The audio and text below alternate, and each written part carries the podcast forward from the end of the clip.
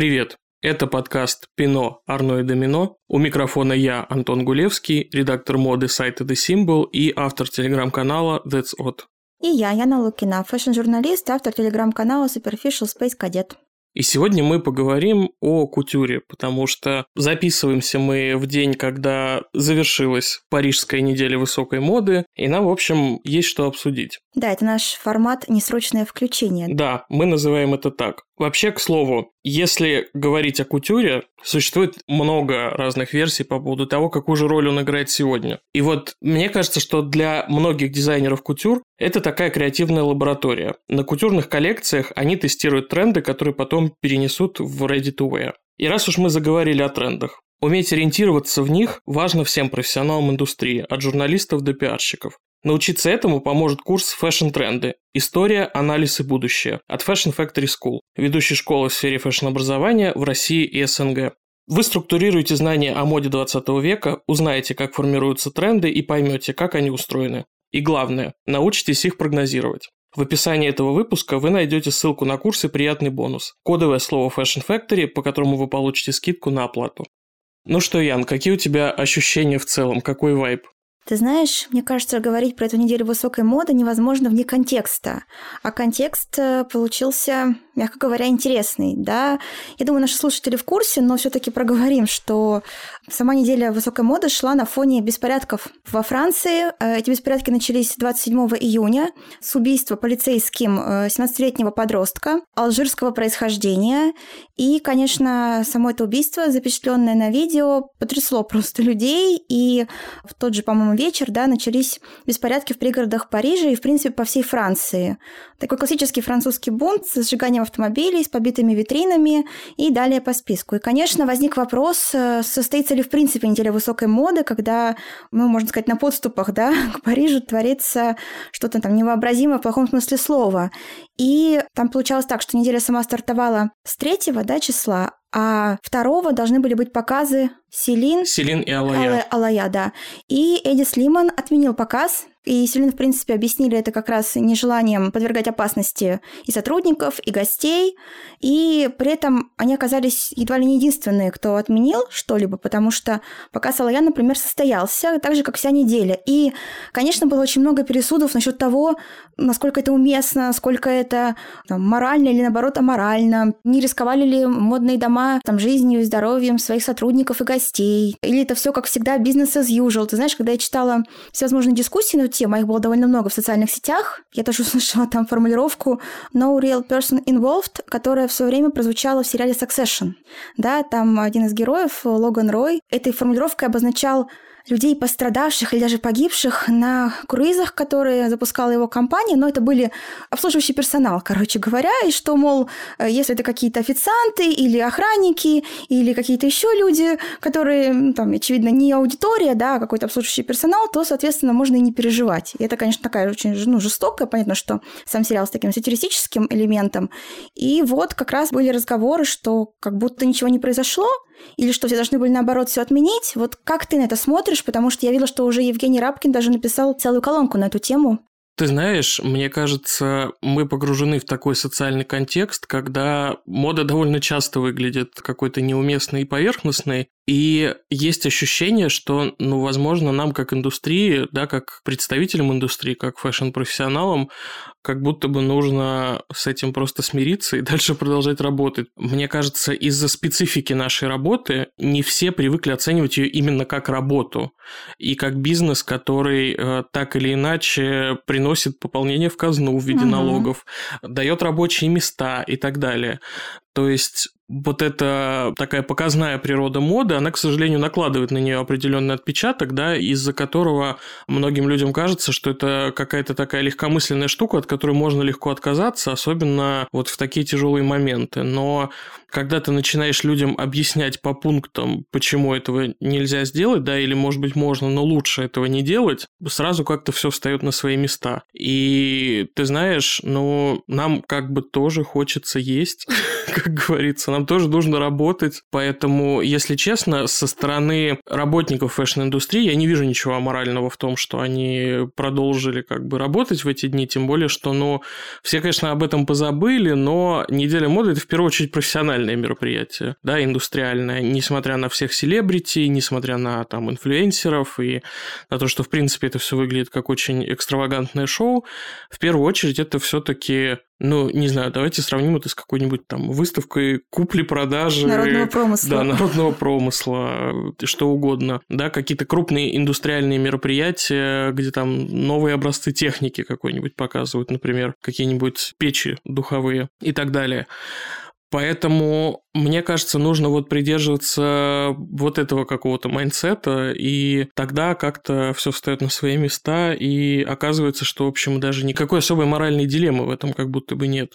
Ну, вот, наверное, если бы Celine не отменили свое шоу, может быть, и другим брендам, ну, не то чтобы я хочу сказать, да, что Celine виновата в том, что к брендам предъявляются какие-то претензии. Нет, просто, естественно, появляется риторика, что раз такой большой, успешный финансово и не только финансово модный дом смог себе позволить отменить шоу, то почему, мол, это не смогли сделать и другие бренды, да, там, Dior, Chanel и так далее. Я тут с тобой соглашусь, я тоже считаю, что, конечно, это работа, в ней задействовано очень много людей, и ты прав, конечно, воспринимается всегда как какой-то праздник жизни, да, а жизнь, как ты любишь говорить, вообще не санаторий, вот, и поэтому мода очень часто смотрится абсолютно неуместно со своими перформансами, со своими показами, но да, конечно, я думаю, что, наверное, это был просто не вариант, как можно было все отменить, когда у тебя уже все готово, да, и поэтому не знаю даже. Но, ты знаешь, на этом же фоне, может быть, если бы это была неделя просто претапорте, как-то иначе бы смотрелось, а кутюр его же уже довольно давно попинывают за то, что он якобы очень актуальный,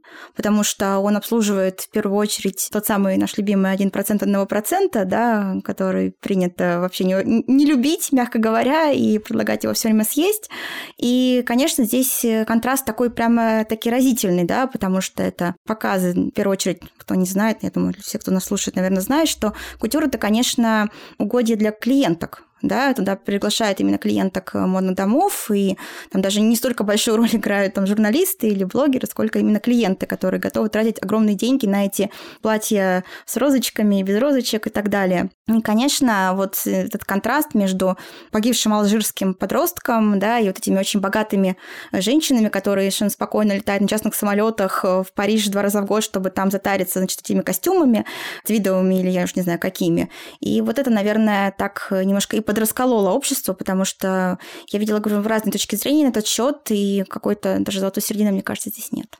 Мне кажется, ее не может не быть может в таких быть. ситуациях, ага. к сожалению, да, потому что действительно я с тобой согласен в том, что определенный отпечаток накладывал то, что это именно кутюрная неделя моды, но не факт, что большое количество людей вникало в это. Я думаю, что для большей части обывателей неделя моды ну, неважно какая, да, это в любом случае, как ты выразилась, праздник жизни. Поэтому я понимаю прекрасно, да, почему для большей части общества решение провести все показы смотрелось неуместно, но мне кажется, как некий компромисс нашли те бренды, которые отказались от вечеринок в рамках недели моды, потому что их действительно можно было не проводить, их было гораздо проще отменить. И показ, да, как я уже сказал, это все-таки такое профессиональное мероприятие, а вот вечеринка это уже некая увеселительная часть, и от нее справедливо было отказаться. И насколько я знаю, так сделали, например, Balenciaga, у них планировалась большая вечеринка, где должна была выступать Грейс Джонс, и они приняли решение ее отменить в связи с тем, что произошло, и, в общем, мне кажется, это решение заслуживает уважения. Соглашусь, да. А ты знаешь, ты сказал, что это можно сопоставить с осмотром, ты сказал, печей, да, техники. Мне кажется, что так, в принципе, как будто бы оправдывают кутюр последние годы, да, поясняя, что это, конечно, такой способ показать себя для, наверное, немногочисленных мастеров, которые остались именно вот в этих техниках. И, конечно, там, они там уж как могут все эти вышивки, да, понятно, что кутюр – это праздник, как я уже сказала, розочек, вышивок, драпировок, в том, в принципе, на чем стоит, это высокая мода мода. И, конечно, если все это совсем отменить, купировать, как тоже, опять же, предлагают некоторые люди, то понятно, что останутся мастерские. Конечно, там, я думаю, что в любом случае кутюр, он не умрет как явление, даже если отменить все показы. Да, и уж свадьбы богатых людей и дальше будут, наверное, проходить, поэтому в любом случае будут люди летать в ателье. Но именно для мастеров этих, которые там вышивальщицы сидят, э, не знаю, бисером, что там они вышивают в этом сезоне? Джинсы. Джинсы, да. Фейковые джинсы, да. Всех как-то проперло на джинсах. Да, кто вышивает эти фейковые джинсы. И, конечно, где они еще смогут это показать в такой во всей красе? Может быть, это тоже в некотором смысле оправдание для существования такой, казалось бы, ну, немножко рудиментной части моды, да? Ну да, ты знаешь, вот возвращаясь к вопросу ремесел, техник, э, в этом сезоне, конечно, было какое-то особенное раздолье, мне кажется. Вообще было в целом ощущение, что все решили немножко скромнее выступить в части формы и силуэта, но вдарить по декору. Поэтому было много вышивок, было много аппликаций, тех самых розочек, про которые ты уже 279 раз сказала, но примерно столько же их было в коллекциях. Да, особенно коллекция Armani Privé этим блеснула, Грешила. так сказать, да. И да, действительно, всех как-то очень проперло на джинсах. Креативный директор Bottega Veneta Матьё Блази, конечно, открыл ящик Пандоры, когда впервые показал свои не джинсовые джинсы, которые на самом деле деле из запринтованной кожи, потому что с тех пор почему-то все бренды захотели сделать что-то похожее. Ну, не все, но ключевые. Конечно, какого-то апогея это достигло на кутюрной неделе моды. С одной стороны, по понятной причине, да, как ты уже сказала, кутюр – это торжество именно техники. И здесь как бы есть простор для того, чтобы показать, что смотрите, на что способны наши мастера. Мы можем даже сделать джинсы из шелка, расшитые бисером, которые будут выглядеть как обычные джинсы. Но меня угнетает то, что это уже настолько вторичная идея, потому что, ну, это уже пошли какие-то интерпретации, но как бы суть идеи, она та же, она неизменна, да. И вот то, что мы в этом сезоне кутюрном увидели у Валентина и у Готье, для которого делал свою капсульную коллекцию кутюрную Жюльен де Сена, креативный директор Пака Рабан, да, вот эти вот прекрасные, действительно очень красивые джинсы, которые на самом деле не джинсы, а брюки расшитые по всей своей длине бисером, да, и довольно достоверно имитирующие цвет и фактуру денима. Вот меня угнетает то, что как бы при всей технической высоте исполнения идея откровенно вторичная. А тебе не кажется, что это вообще не вопрос идеи, как э, именно как с модной части, а может быть с некоторым даже социальным привкусом, потому что кажется, что модные дома, может быть, тоже чувствуют, что вот этот кутюр, ну, не совсем как бы понятно его назначение в современном обществе, да, ну так вот глобально. Если мы говорим, что все говорят, ой, для кому это нужно, кто это носит, там кроме, не знаю, 100 человек, да, которые, собственно, летают на эти показы, и они как будто бы пытаются с помощью, ну, то есть джинсы абсолютно одежда, не знаю, бедняков, понятно, что, и они как будто пытаются показать, что, смотрите, кутюр для вас тоже как будто бы актуален, потому что, ну, джинсы-то точно у вас есть. Вот вы как будто бы, там, не знаю, Кая Гербер вышла, открыла показ Валентина, значит, в этих расшитых. Сколько там было? 80 оттенков индиго. 80 оттенков индиго, да. На этих бусинках. И перламутр. Перламутр, да, чтобы, значит, выглядело реалистично. Значит, она вышла в белой там такой мужской рубашке, значит, в этих джинсах. Вот, значит, а вы, соответственно, тоже достали свои десятилетней давности драные джинсы, надели тоже какую-то белую рубашку. Вот вы тоже как будто бы надели высокой моды, понимаешь? Может быть, это какая-то попытка какую-то коммуникацию создать именно вот с людьми, которые не покупают кутюр. Я уже стала даже в эту сторону думать, потому что джинсы, ну, это такой предмет, знаешь, он очень с характером, да, он понятно, как бы к чему он относится вообще изначально, там, рабочая одежда, потом уже одежда для всех и такая общедоступная история.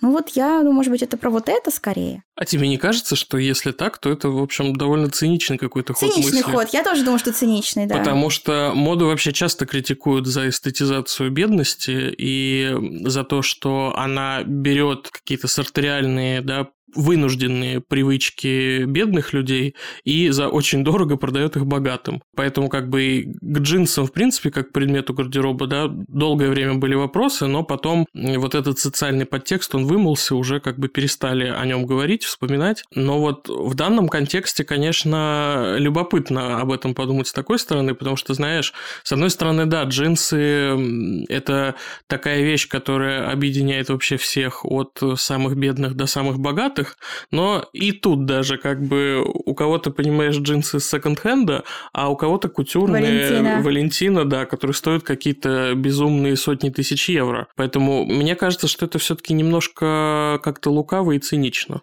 Я согласна, но ты сам сказал, что мода, в принципе, этим славится. вот такими ходами. Nothing new, как говорится, ничего нового. Business as usual. Это, знаешь, и еще тоже, опять же, говоря про цинизм, наверное, такой один из способов защитить неделю высокой моды – это напоминание, что кутюр – это вообще очень эко. То есть это прям максимально sustainable, eco-friendly и так далее. И тут, конечно, тоже сложно не уловить какую-то нехорошую иронию, да, как будто бы вся эта экологичная мода, вся эта такая, как мы говорим, осознанность, что это все ну, для самых богатых, понимаешь? Потому что кто себе еще это может позволить? Тоже вижу здесь некоторую такую тень, которая падает на всю эту систему.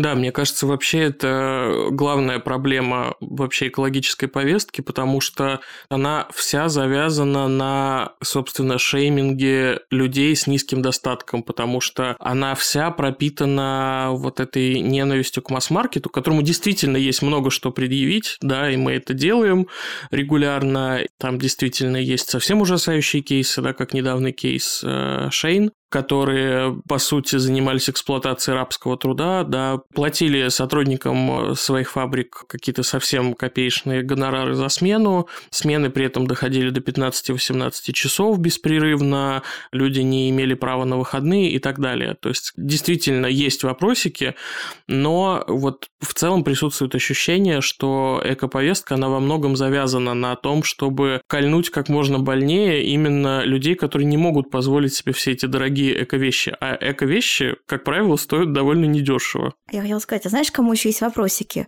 Клиентам кутюра, потому что очень часто э, кутюр покупается, ну, на довольно сомнительные деньги. Я думаю, это тоже не, не то чтобы большой секрет. Да, это не то чтобы большой секрет, и ты знаешь, конечно, интересно наблюдать за тем, как годами кутюрные дома дружат э, просто в десны, что называется, с богатыми женщинами из самых неблагополучных стран, где нарушаются абсолютно все права права человека, и абсолютно также на голубом глазу потом выпускают, знаешь, всякие красивые коллекции манифесты о том, как они поддерживают э, женщин и самые разные ущемленные меньшинства. Поэтому, конечно, то, как мода сидит в виртуозном шпагате на всех стульях сразу, э, это, конечно, потрясает воображение, и... но, с другой стороны, наверное, это единственный способ для нее выжить. Да, конечно. Нет ли у тебя ощущения, что кутюрная неделя моды стала очень предсказуемым событием, потому что вот мне кажется, что в последние сезоны у нее как будто бы появилась такая, знаешь, четкая структура. То есть есть три такие пиковые точки, три показа, которых все всегда ждут. Это Скиапарелли, которым традиционно открывается кутюр. Это Баленсиага, с тех пор, как они вернулись в кутюрное расписание. И это показы Жан-Поль Готье, которые э, для бренда делают приглашенные дизайнеры. То есть Валентина ты вычеркнул из этой системы? Валентина я вычеркнул, потому что, если честно, в последнее время я не вижу ничего особенно удивительного в коллекциях Валентина. Ну, то есть это в той или иной степени красиво. Иногда это плохо. Да, в прошлом сезоне была прям откровенно плохая кутюрная коллекция. Новая коллекция, но она довольно ровная. Там нечему было удивиться, но и ничего ужасного в ней а не было. А ты заметил, что они поменяли... Ну, то есть в этом сезоне была обувь на маленьком каблучке, и все равно она, судя по всему, была не очень удобная. Да, все равно модели падали. Это просто какой-то бич. Что у них вообще с обувным этим сектором? Да, я не знаю, кому нужно задавать эти вопросы, что с этой обувью, почему даже балетки оказываются да. такими неудобными, что модели падают прямо на подиуме, но это действительно, знаешь, уже какая-то визитная карточка Валентина.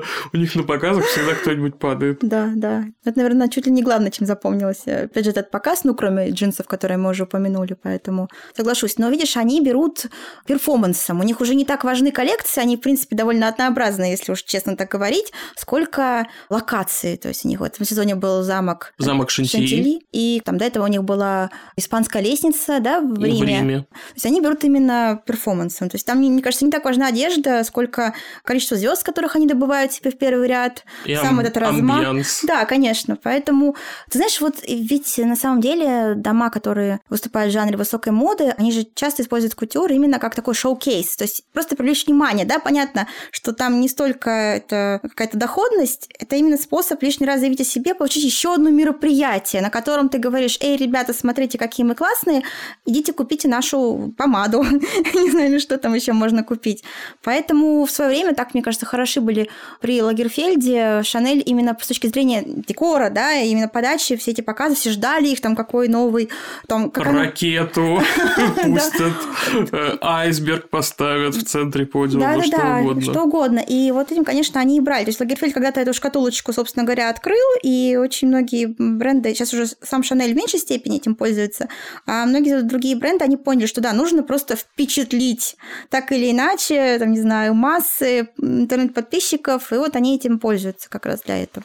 Ну что, предлагаю пройтись по конкретным показам. Давай, а, давай. Может быть, даже дать свою оценку. Давай. Скиапарелли. Честно, каждый сезон жду показов Скиапарелли, как я уже писал в своем канале, с одной стороны, с нетерпением, потому что это всегда довольно большое событие, но с тревогой, потому что часто после него всплывают какие-то неприятные подробности про то, что, значит, Дэниел наш Роузбери где-то что-то сплагиатил у какого-нибудь начинающего дизайнера и выдал это за свое. И вот это, конечно, всегда смазывает впечатление, но коллекции красивые, и главное, они эмоциональные разные. То есть вот что меня подкупает э, в Скиапарелли, это то, что на фоне вот всего такого выхолощенного и, по-русски говоря, скучного, они э, каждый раз делают что-то такое... Экстра. Экстра, да, что-то такое фееричное, что действительно даже скучающую модную публику как-то приводит в чувство и заставляет немножко пошире раскрыть глаза. В этом смысле этот сезон не был исключением, но в то же время я чувствую, что, знаешь, показы Скиапарелли – это уже, знаешь, такой отдельный жанр становится. То есть понятно, что это, наверное, не мода, это что-то уже очень на грани с костюмом. Да поскольку это всегда что-то такое очень театральное. Ты знаешь, мне в этот раз, не скажу, что это прям лучшая, наверное, коллекция Росбери, которую я помню. Мне показалось, что она была таким, я тоже написала, по-моему, это у себя, «Дитя любви Алая», Жан-Поль Готье, и как будто бы вот Гальяновский Диор как-то так соединились странным образом, его, значит, там по подиуму пронеслись. У меня, наверное, к Скипарелли, знаешь, какой, ну не то чтобы прям вопрос или претензии, это было бы странно, ну, я перестаю иногда понимать, я тут, наверное, буду солидарна с Евгением Рабкиным, который как раз тоже задает этот вопрос в своей колонке, где проходит линия между претапорте и кутюром. То есть я понимаю там про мастерство и про все остальное, но визуально очень много элементов, которые перепрыгивают из сезона в сезон, из коллекции в коллекцию, и уже не всегда получается как-то вот расчертить для себя, где вот эта коллекция, а где уже следующая. То есть для меня это какой-то такой, знаешь, бесконечный поток вот этих вот платьев, которые просто разделены какими-то там временными интервалами, да, вот как будто бы так это происходит. И, не знаю, как-то, знаешь, такие, они такие стабильные, мне кажется, игроки. То есть ты примерно представляешь, что ты увидишь вот в этих коллекциях, в этих показах. Поэтому какого-то вау-эффекта, наверное, уже нет, но я знаю, что это будет очень красиво на красных дорожках. Поэтому как адепт красных дорожек я как бы ставлю этому лайк. И, наверное, не знаю, какую оценку ты ставишь? Ну, ты знаешь, на меня вау-эффект был произведен в паре моментов. Да, это был вот тот лук с топом, по сути, состоящим из огромных бус деревянных, uh-huh. такой многослойный, где у модели половина лица была выкрашена в такой кляйновский синий. Вот как-то этот лук заставил меня затаить дыхание. В этом было что-то действительно от такого, знаешь, старорежимного кутюрного стандарта, который в 80-х, 90-х задали, опять же, Готье, Гальяна, Маккуин и все вот эти люди. И, в общем, мне это понравилось, поэтому я поставлю Наверное, три с половиной. Ну ладно, Ого, четыре. я думала, ты после такой, такой рецензии скажешь пять с плюсом. Нет, не а пять с плюсом. Такой суровый. Четыре. Э, балл сниму за некоторую предсказуемость. Я бы тоже поставила четыре, но видишь, я абсолютно без такого прям восторга, восхищения. Ну, в общем, ладно, четыре. Окей, мы с тобой сошлись на на этом, да. И здесь интересно то, что во многих луках был такой некий условно-африканский вайб, без каких-то конкретных отсылок, конечно же, но вот что-то такое в этом чувствовалось. И здесь интересная перекличка с э, шоу Армани, потому что у Армани как раз-таки все было довольно в лоб. Там темой была заявлена Япония, да, и там были и веера, и драконы. На одном из платьев была вышита маска японского театра «Но». И вот интересно, что в предыдущих сезонах, да, когда дизайнеры на такое решались, им неизменно прилетало за культурную апроприацию и за то, что вообще как они посмели, а тут как бы абсолютная тишина, при том, что два таких довольно больших бренда показали вот ту самую культурную апроприацию. Ну, мне кажется, мы с тобой про это еще поговорим в наших будущих выпусках более подробно, но в целом как будто бы есть уже ощущение, что вот эта волна такого кэнсеринга налево и направо, которая была там последние сколько, пять лет, она тихонечко спадает, скажем так, и уже такой агрессии не встречаются некоторые вещи, которые действительно были бы ею встречены там еще буквально там, 2-3 года назад, конечно. Поэтому я тоже не обратила внимания, что кто-нибудь как-то активно выражал негатив по этому поводу. Все вроде как-то смирились. Слушай, ну вообще Армани 89 лет, что ты от него хочешь? Да, уже человеку можно простить все, что угодно. Все, что угодно. Так помнишь, все время про Лагерфельда говорили, что да, там он там, ну, может быть, у него там есть какие-то спорные моменты в биографии, да, там он, может быть, не самый добрый человек на свете, но вот как-то ему уже столько лет, и уже можно все простить. Я думаю, что Армани же, мне кажется, примерно в этой же категории. 11 июля вот исполняется 89 лет, поэтому я думаю, что можно уже все. Да, уже, уже как бы в принципе пофиг. Но на самом деле я, меня порадовало то, что не было никакой реакции на это, потому что, ну, пора бы уже всем как-то подуспокоиться. И я предлагаю не оценивать показ Армани. Это, знаешь, такой приз зрительских симпатий. Знаешь, типа, спасибо, что вы еще с нами приз просто за участие, знаешь, такое, что вот уже как будто бы важна не победа, а участие. Это вот правда уже про Армани, тут уже ничего не Это знаешь, как э, вот эти Lifetime Achievement Awards на церемониях, как там на Оскаре, когда уже режиссер все, что мог, показал, уже как бы все Просто за вклад. Да, просто спасибо, что вы еще с нами. Спасибо, что вы есть, да, да, тут я с тобой соглашусь. Ну что, следующий такой громкий кейс, да, это, наверное, Баленсиага, потому что вот с тех пор, как они вернулись в кутюрное расписание, это каждый раз тоже что-то экстра, это какие-то знаменитости на подиуме, это какие-то ну, вызывающие интерес вещи, безусловно. Конечно. И э, вот я уже делился неоднократно своими соображениями на этот счет, да, что кутюр Баленсиаги так качественно отличается от э, их же претапорте, потому что явно над ним работает все-таки кто-то другой. Другая там команда. Чья-то рука чувствуется, да. другая. Скорее всего, это Питер Коппинг, который был в прошлом креативным директором Оскар Деля Рента и Нина Ричи. Ричи. Да, было ощущение, что все-таки его рука в этом есть, потому что у него действительно действительно есть некая склонность к кутюру, к таким сложным формам, угу. и э, действительно им нужен был человек с экспертизой в этой части, чтобы усилить команду. И тут, собственно, Лиза Буйнова, Fashion HR, которая живет и работает в Париже и ведет телеграм-канал Shoes and Drinks, она в своем телеграм-канале как бы подтвердила мою гипотезу. Она написала, что да, с 2021 года Питер Коппинг возглавляет кутюрное направление в Баленсиаго. Так, и чего, ты счастлив? Я очень счастлив, да, потому что здорово, что как бы человек нашел себя. Он очень талантливый дизайнер, и у него был, знаешь, вот этот период метания из бренда в бренд, но, наверное, немного грустно, что он пошел на понижение, так сказать, да, что он был все-таки креативным директором, а теперь кому-то в подчинение Ну, может быть, пошел. ему так комфортнее, если честно. Если честно, такое ощущение, что да. И, наверное, это все-таки лучше, чем слоняться из бренда в бренд и там каждые три года куда-то переходить. Переходить, да. Ну, давай, наверное, оценки какие-то свои поставим коллекции? Слушай, мне, если честно, коллекция понравилась. Там, конечно, тоже было много таких элементов, которые переходят из сезона в сезон. И опять, конечно, были эти вещи-обманки, угу. которые, во-первых, мы уже видели в последней коллекции Ready to Wear.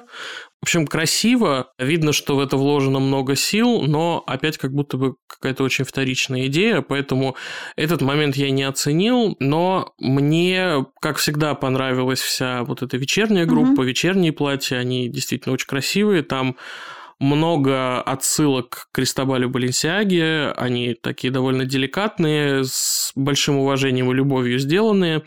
Самая, конечно, очевидная отсылка – это первый лук, да, показ э, открывала модель Даниэль Славик, которая была штатной моделью Баленсиага с 64 по 68 год, то есть она работала с самим Кристобалем Баленсиагой, И там была такая трогательная история, что год назад Демна уговорил ее вернуться на подиум, да, и он у нее узнал, какая ее любимая вещь за всю ее карьеру, в чем ей доводилось э, выходить на подиум. Она сказала, что это платье 66 -го года, черное, бархатное, которое заказала для своей вечеринки в честь 40-летия Грейс Келли. И Демна ей подарил, ну, скажем, реплику этого платья, угу. да, в ателье Баленсиага его повторили, и в этом сезоне она открыла показ в этом платье. Мне кажется, это трогательно, это красиво, и, в общем, это оправдывает такую достаточно буквальную цитату, как мне кажется. Ну да, и такой интересный, опять же, контраст от такого очень провокационного да, подхода, который у них случался до скандала. Они перешли к таким трогательным душевным историям. Это тоже всегда, знаешь, так... Подкупает. Подкупает, не остается незамеченным, да. Поэтому, ну, я бы коллекции, наверное, поставил тоже 4, потому что, ну, в ней как-то было мало нового. Я, в принципе, немножко равнодушна к Баленсиаго в целом, как, с тех пор, как оттуда ушел Николя Жескир. А, Довольно давно ты уже равнодушна к Баленсиаго. Ты знаешь, нет, мне даже нравились какие-то ранние коллекции, которые Венг там делал, поэтому... Ну, все равно долго, да, уже равнодушна. Но я бы, наверное, тоже... Я могу поставить 4. Почему нет? Такая в оценках хорошиста, да. Нормальная добротная коллекция, которая, опять же, красиво перейдет на красные дорожки. Тоже мы такое всегда лайкаем. Поэтому, да, сто процентов. Да. Жан-Поль Готье, э, вот. Жюльен де Сена. Вот здесь, конечно, начинаются интересные, так сказать, настроения. Ты знаешь, я вообще думала про вот этот сам подход Готье, да, который, как ты уже тоже сказал, приглашает теперь всевозможных дизайнеров, значит, поколабиться.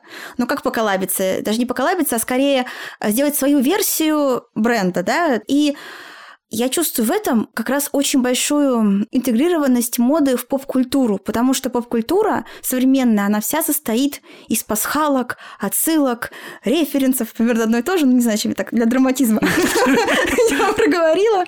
А, и как раз вот то, что делает сейчас как раз Жан-Поль Готье, бренд, да, это как раз очень поп-культурно, потому что на примере Жульена очень хорошо видно, как это работает. То есть человек просто взял, там, изучил архивы, и дальше зрители показа просто сидят и расшифровывают. Там, сколько референсов они узнали в этой коллекции, сколько отсылок они нашли, там, что они помнят, а потому что там, правда, был довольно большой масштаб референса, так как это были не только отсылки к показам, да, самого Готье, это были, например, там и отсылки к его работе в кино, да, «Пятый элемент» там тоже присутствовал, так или иначе. И, конечно, вот э, как будто бы это именно с этой целью и делается. Знаешь, такое вот действительно шоу, где ты очень сильно инвестирован, потому что ты как будто бы должен проверить свою какую-то насмотренность, свои там познания, и вот все попробовать найти, угадать. В принципе, по-моему, этим занимался частично наш э, телеграм-кружок модный, да. И это, мне кажется, было любопытно, потому что это очень большую интерактивность подразумевает э, зрителей, зрителей и фанатов моды. Ну вот мне как раз именно это в этой коллекции и не понравилось, да, меня немножко немножко расстроило то, что с одной стороны, он действительно как такой прилежный студент выступил, то есть он вот прям процитировал все с большим уважением, с большой любовью, и это, конечно, здорово, но это все было немножечко в лоб. В этом угу. было как будто бы мало его работы как дизайнера, то есть как бы моментами даже было ощущение, что вот эти там платья-кольчуги, которые он делает в Пакарабан, и которые вот э, присутствовали тоже в этой коллекции, они, знаешь, уже в попыхах были накинуты сверху, типа так, что-то я тут увлекся, надо что-то от себя добавить срочно, да, вот давайте кольчуги, кольчуги. Вот было такое ощущение, поэтому у меня впечатления какие-то немного смазанные, потому что это, конечно, очень красиво, но как будто бы его в этом нет что-то не дожали они с этим шоу. То есть, как будто бы были все элементы для того, чтобы получилось классно, но в итоге как-то немножечко пресно. Я говорю, да, как будто очень схематично, очень попкультурно. То есть, вот так вот прям взяли, построили, выдали, ищите референсы. Вот и вся как бы коллаборация. Да, в, в этом смысле, конечно, мне кажется, круче всех выступил Глен Мартинс, э, да, креативный абсолютно. директор Y Project, потому что он вот пошел по схеме take what you like and make it your own. То есть, как бы он взял действительно все эти референсы, референсы, но он их переосмыслил очень на свой манер. Да, через, свой, он, через свою призму. Да, пропустил их через свою оптику, и поэтому получилось круто. И действительно очень и, с одной стороны, современно, и в лучшем смысле этого слова модно, но в то же время с большим уважением к первоисточникам. Я тоже считаю, что это вот пока что, наверное, лучшее из этих коллаборационных коллекций Жан-Поль Готье. Да, но, тем не менее, получилось неплохо, и что я всем сегодня четверки да ставлю. Вот мне тоже ну, хочется. Вот, как будто бы, как будто бы напрашивается четверка, ну пусть будет четверка с минусом. вот бы. я тоже думала, может быть, три с плюсом как-то. Ну вот, наверное, примерно, да, либо четыре с большим минусом, либо три с плюсом, как тоже так чувствую. Да, что-то такое. Ну, мне кажется, каким-то можно одним блоком упомянуть коллекции мастодонтов, старичков, Dior, Chanel.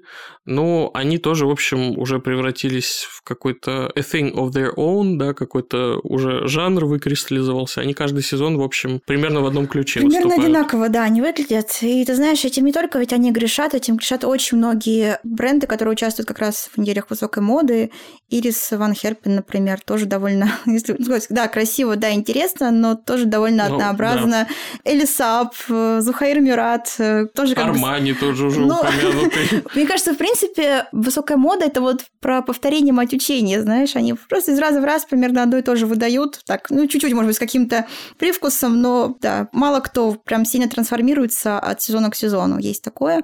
Поэтому я тоже не знаю, что сказать про вот этих, как ты говоришь, мастодонтов, потому что, ну, они есть, это наверное, радует их клиентов. Хотя, ты знаешь, мне показалось, что вот как-то не принято, наверное, хвалить Марию Грацию, но мне показалось, что это была, ну, не худшая ее коллекция.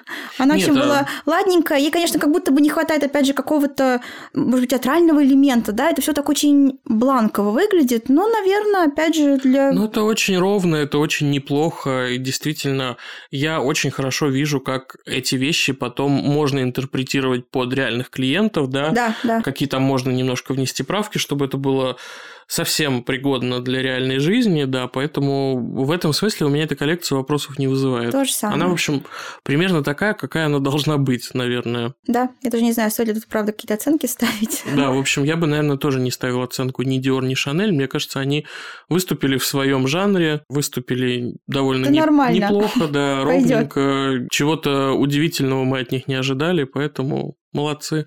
Давай кто? Том Браун. Дебютант. Том Браун, Дебютант да, этой недели. Вот здесь мне есть что сказать, потому что ну, мне давай. кажется, что это было ужасно. Это было так претенциозно. Мне кажется, это вообще такой дурной тон делать показы по 45 минут. Ну, мне кажется, его, его суть, он же есть такой претенциозный, театральный, и, честно говоря, его и обычной этой коллекции довольно экстравагантный. Да, а тут еще и бенефис, так сказать. Да, да, и тут юбилей, он, конечно, прям... Первая кутюрная коллекция, юбилей, все. Поэтому, конечно, Играй нужно... гармонь.